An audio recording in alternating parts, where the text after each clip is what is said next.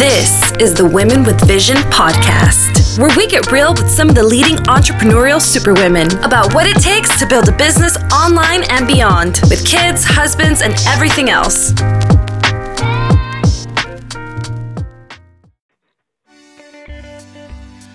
Hey there, superwomen. I am so excited to have my next guest. Her name is Irene Nakamura, and she's the founder of iDepo reporters and guardians of the record.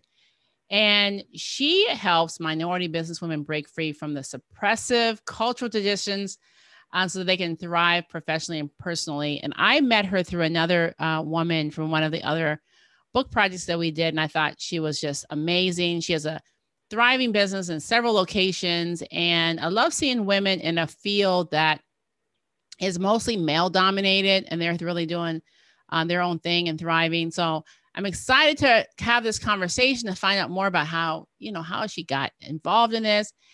So Irene, how are you? I'm doing great.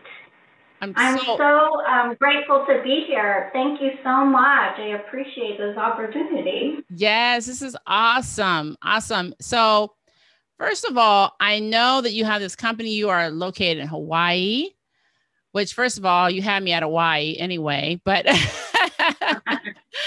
how did you? You had me at Aloha. how did you start uh, your business and what made you even go into um, that type of work, court reporting? You know, I actually um, am raised in um, Los Angeles, California, and I moved to Hawaii uh, not too long ago and opened up an office there. But I first started in California and being raised um, and grown up in California.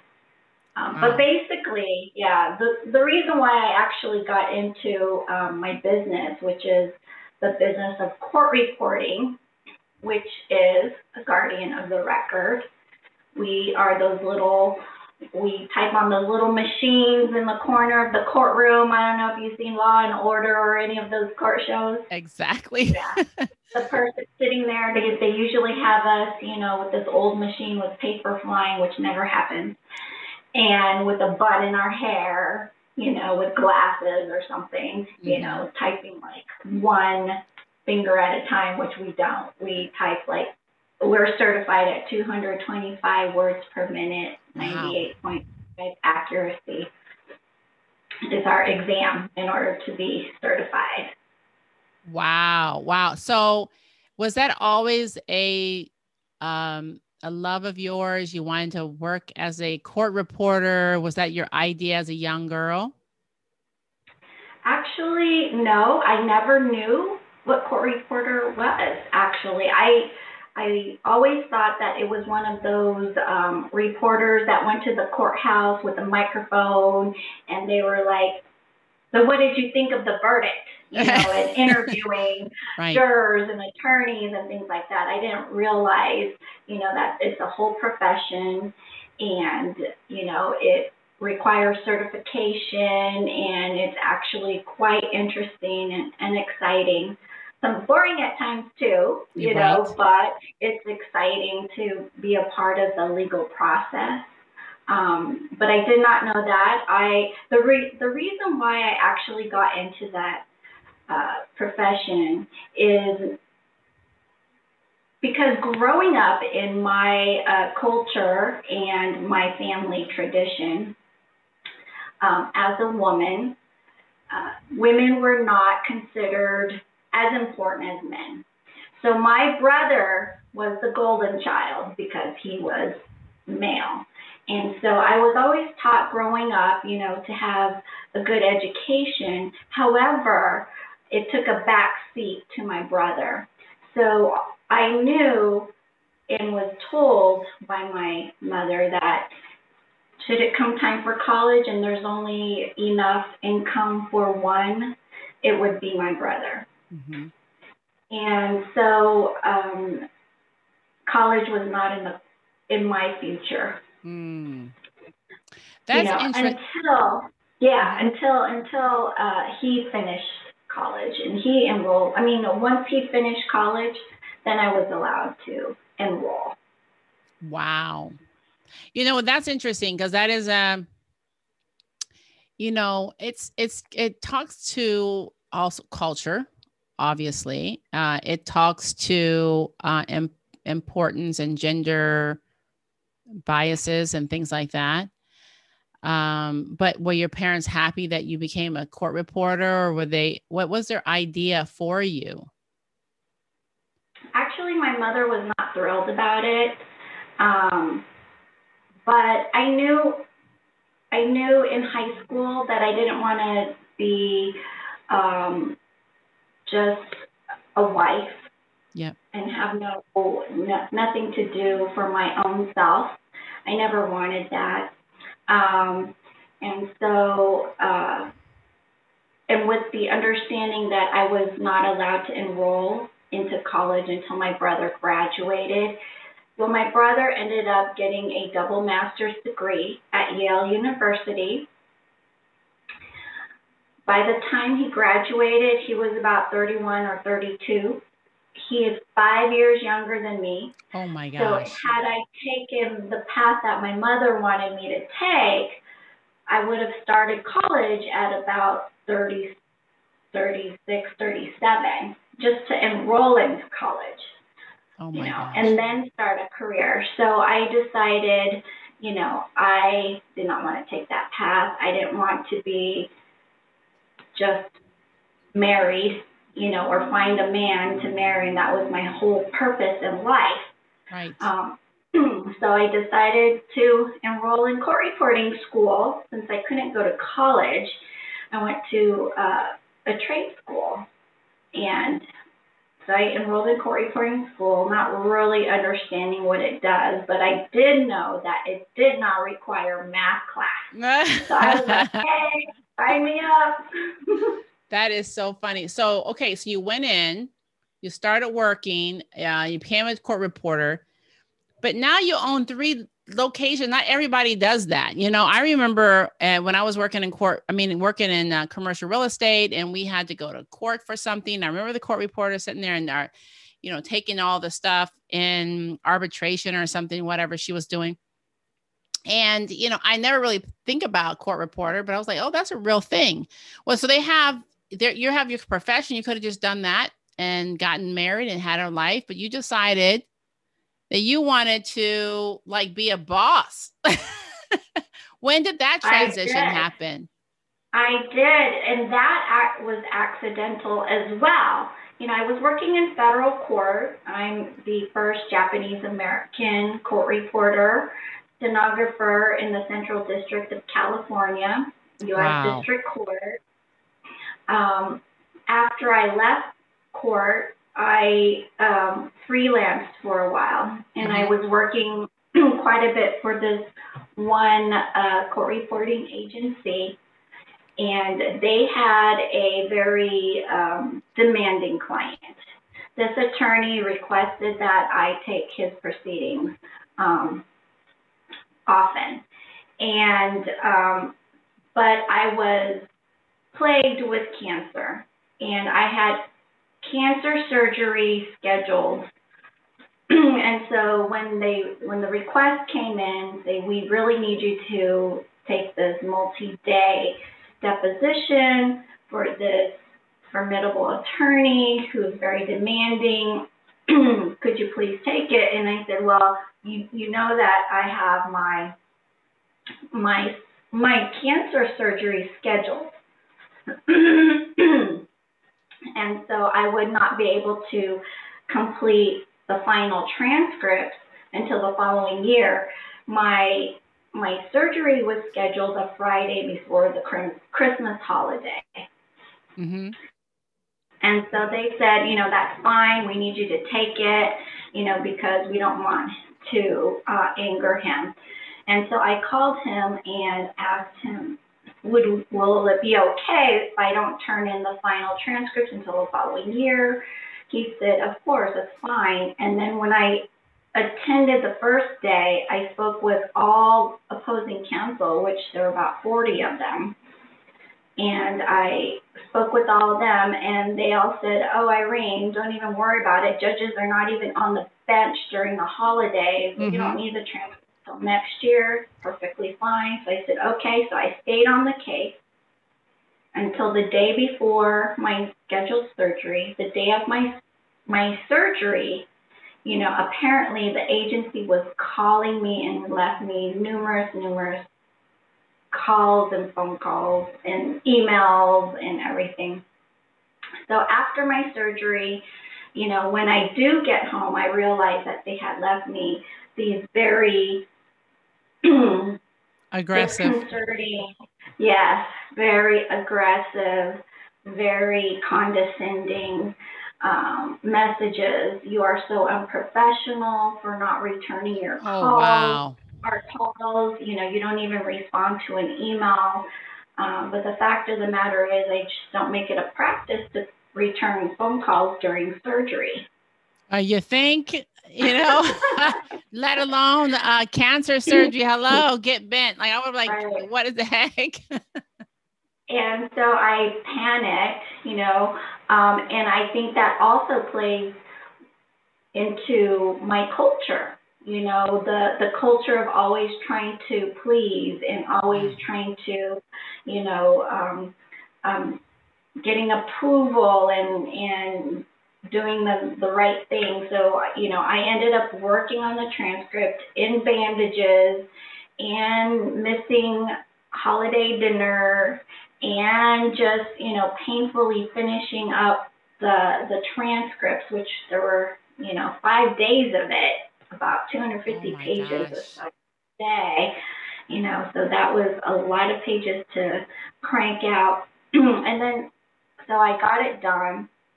And after that experience, you know, um, since so many people were always saying, "Oh, you should open up your own shop," you know, I'm like, no, I really don't want to deal with all that. But after that experience, I decided I'm gonna open up my own. Yeah. This is ridiculous. People need to be treated with respect. Um, you know, not just when they're ill, but always. Right. And I vow to have a company that will embrace that and will help empower people and will respect um, individuals, not just my core reporters, but my staff, our clients. Yeah. Yeah. yeah. Oh my God. That's horrible. That's horrible. Uh, have you ever, now you went and started your new company what are some of the things that you had to go through uh, during that? You know, once you started your own company, of course, it had to come with learning curves and growing pains and ups and downs. And so, what are some of the things that you had to learn once you did finally open up? You know, one of the the biggest challenges I faced was uh, hiring or employing staff. That was very challenging. Um, as a court reporter, I knew exactly what to do. You know, I knew exactly all the processes, but now I had to hire people to help me produce the work and run the processes. And that's where the challenges came in. Yeah. You know? Yeah. Did you, uh, so did you start your first location in LA? I did. Started my first location in LA, El Segundo, mm-hmm. near um, LAX airport. Yeah, with a little tiny little room that can only fit two people standing up. Oh, wow. Wow. well, you know, you started, you started. How was it for you to be you know, uh, first of all, Asian American woman uh, coming into an industry that was all Caucasian male dominated. How was that for you, and what was your experience when in, in that in that world? It was terrifying. Mm-hmm. I think that was one of the reasons that held me back in the first place. You know, I'm perfectly fine being a worker bee, you know, um, but to actually own a company and be a boss. Yeah. That was terrifying. And, you know, I am in, I'm trying to break through the old boys club. Right. And, you know, I'm knocking on the door, but they don't even open the door to see who it is because apparently I have the wrong knock, right. you know. So it, it's, it's been a challenge. It still is a challenge. Yeah. How many years have you been in business? this will be my 10th year. Wow. That's Yeah. impressive though. with zero loans. Um, you know, until this year, I had to get a, a Yeah. PPP. Yeah. You know, but um, yeah. That's but impressive. COVID, yeah, zero loans, um, and then been opening up. Um, I opened up an office in Hawaii, and um, that's doing pretty well now. I think that's growing at a quicker pace than it is here uh, on the mainland. Okay. Wow, that's very cool. What do you think um you know about your own uh other things that you had to go through especially with you know dealing with people in different cultures. I know you were saying that you did some research to support your own understanding of your own culture and about lo- low self-esteem and things like that. What did you learn about that? You know, I did look that up and I did learn that worldwide there was a study about self esteem, Mhm. and the US came in number six, Mhm. actually, and uh, Japan came in last. And I am of Japanese descent, and so that makes sense. You know, we are taught to gaman. Gaman means to endure, tolerate, hold back, don't make waves. Basically, it means suck it up. Mm. So my whole life, my mom would always say, gaman, gaman, gaman. You Mhm. know, like, like,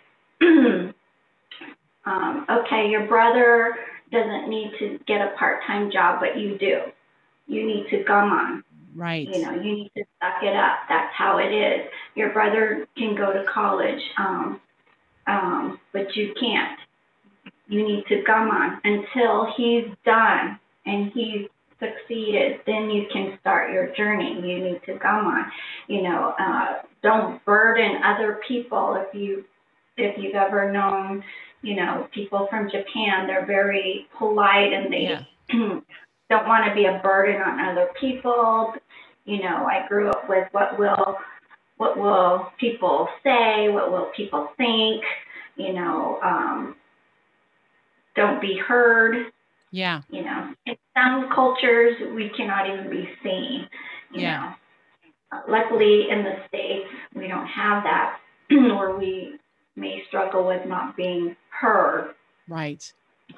Yeah, But- as we're as we're starting to see now, even more of that is starting to like come to the forefront around the problem with not being heard and or seen or being taught to be heard and or seen because then you just aren't heard or seen ever when you need to be when something is really going wrong and you need to be seen and heard um, what do you think that does to a person's mental health you know because i think about you know if you have to gaman all the time as a female you know and you're always having to um be the mule uh then how does that affect uh, mental health do you think I think it leads to depression. I think it leads um, self sabotage.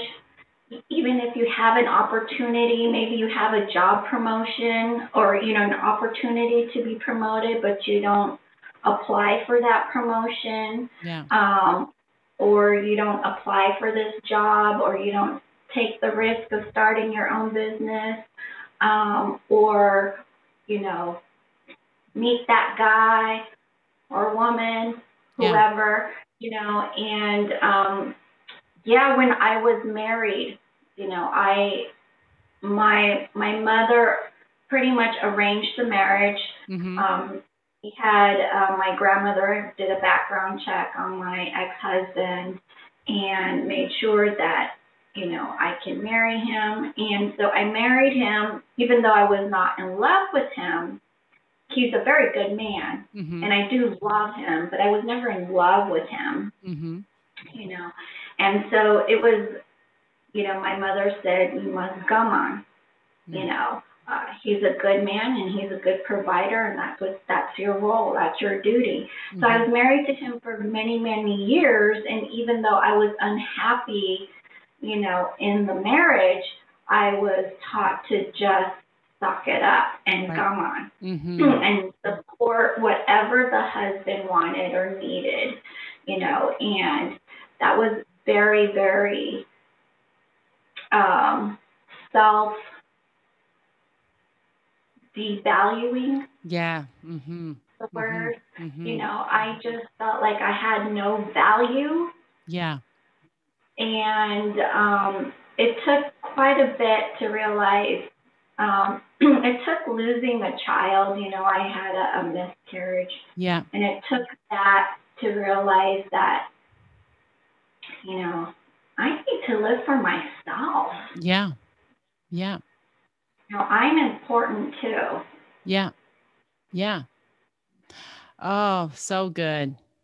I know a lot of women listen to the story and they think, you know, even though you might not use the word gaman, you might have done a little bit of sucking up and doing, uh, going with what other people wanted you to do and find yourself in a place where you're in a, you know, toxic situ- situation and you're wondering, what the hell? Am I here just to live for them? What about me? What about my life? You know, what about my situation? What about my happiness? You know? Yeah, and we're you know we're taught um, not to, not not like outright not to be happy, Yeah. but you know how you look matters more than how you are. Yeah. That's, yeah. Mm-hmm. You know, like people looking in, you know, how do you look to them? Do you look like a successful person? Right. you know, and success could be defined as married with children or status or job or profession or the house you live in, the car you drive. I'm not really sure. There's quite a bit of different judgments on how you can look, Right. you know, not just physical appearance, but, you know, things that you own and, and Yeah. do. How do you look? You know, what schools do your children go to? What you know, um, just all these things. And but are you truly happy? You know, Right. um, we're so concerned with everybody else that, and if that's the case, if we're if you're so concerned with what everybody thinks and will say about you, your business will never grow. oh, no. Mm-mm. That's right. Too afraid to take that step. Yeah. you know, you have a business and it gets to, you know, a certain plateau and then you, that's it. It's a plateau. You don't grow. Yep. You just there. That's right. It's so true. What do you think um, inspires you now to like, you know, what inspires you to keep growing and keep moving and keep getting better and, you know, and doing the things you're doing in your business or in your life? You know, I now have a 100% culturally diverse team. And the the life incidences that happen to them are just amazing. Um, you know, I, I was asked to replace my director of operations. Um, if I don't replace her, I would lose business. Well, she is African American. Mm-hmm. Okay.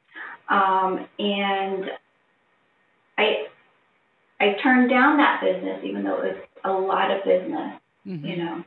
And here she is apologizing to me, saying, I'm so sorry we lost this business because of me.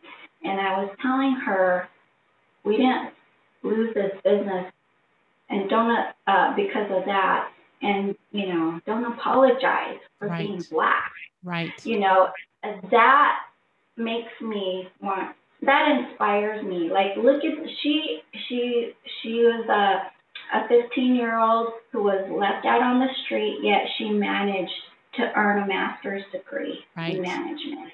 Yeah. And she works for me. And um, I can help empower her.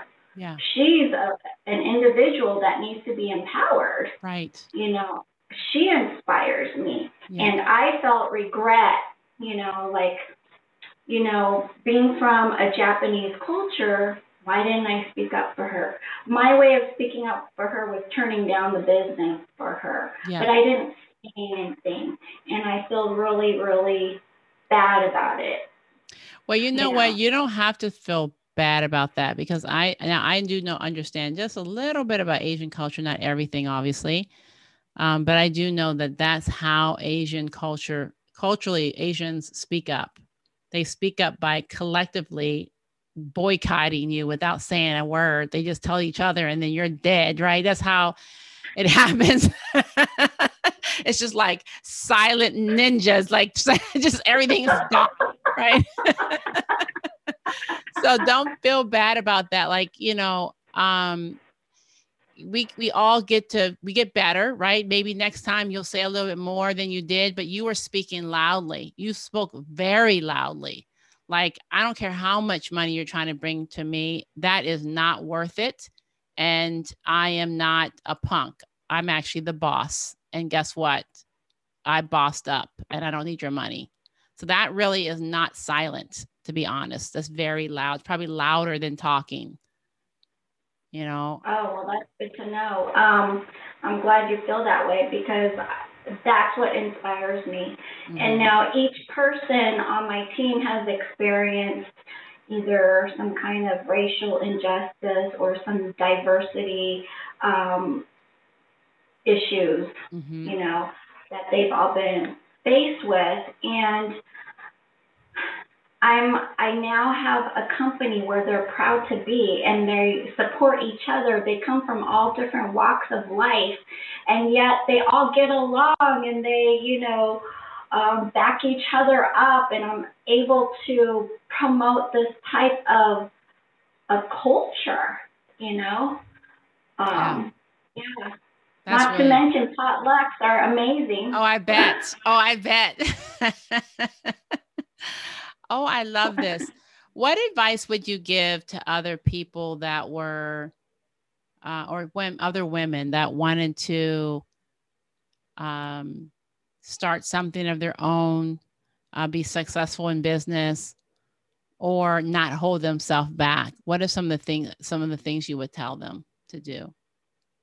I would tell them don't wait till you feel you are ready because you know what? Nobody is ever ready. That's so true. And don't worry about not knowing everything ahead of time on what you're going to do. You will figure it out. You Yeah. need to just start. You need to get going. You need to start your plan. And don't worry if everything doesn't go exactly to plan. That's how life is. Nothing ever goes to plan. You could even plan the most perfect wedding. Something weird is going to happen that day. So true. Plan on it. Plan you on know. that. So, yes, you know, and don't be afraid. Yeah.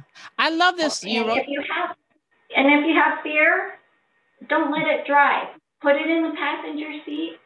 You can, you do the driving. that's you right. can take it with you. Fine, bring your fear with you, but Right. you know what? You drive the car. You drive the car.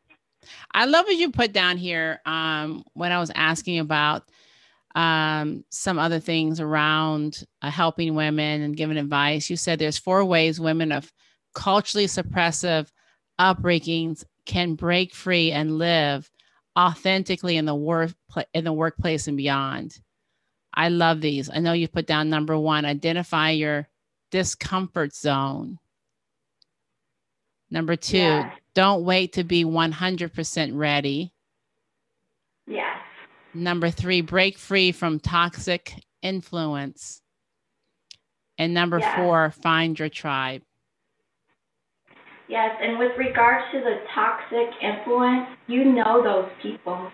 Yeah. You know, like my mother is one of them, to be honest. Mm-hmm. And, you know, if I were to go tell her an idea or something I'm thinking about that I truly, really want, she will be the person to to uh, smash that dream into smithereens, you know. Mm. Um, and I know that. And, you know, people know who those people are. Don't talk to them about it. Right.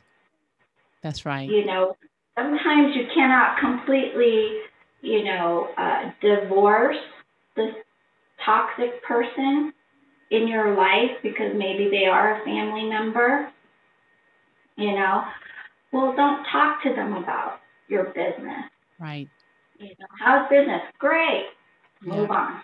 That's it. You know, any ideas or any campaigns you're coming up with, talk to the ones that will actually support you, that have your dream too. Yeah. You know, find your tribe of people. Find those people, like minded people like yourself. That's who you speak to. Don't, you know those people Yeah. that will say something negative to destroy you. That's called self sabotage. When you go to those people to talk about it, to those toxic pe- people, you Yeah. are sabotaging your own self because you know Right. they're going to, Be uh, negative. yeah, yeah, they're going to destroy your your goal, your Yeah. dream. They're gonna they're gonna um, make you go back into your comfort zone. Yeah. They call those dream stealers. Yes. Yeah. Those dream stealers. Oh my gosh, Yeah. Irene, this is so good. Um, I know people are going to want to find you, whether they want to work with you um, with court reporting, with your company. You're right now. You're located in L.A., Hawaii, and what's the third location? Uh, Bremerton, Washington. Bremerton, Washington. hmm Yeah, near Seattle. Awesome. And how can people get a hold of you, get in touch with you if they want to use you or, or uh, find out more about your services? Yeah, they can go to www.idepo, I-D-E-P-O, reporters.com. Awesome. And they can also find me on LinkedIn under Irene Nakamura. Awesome. Yes. I love it. Well, thank you so much, Irene. This has been amazing. And I look forward to all the stuff we're going to be doing together. Me too. Thank you so much.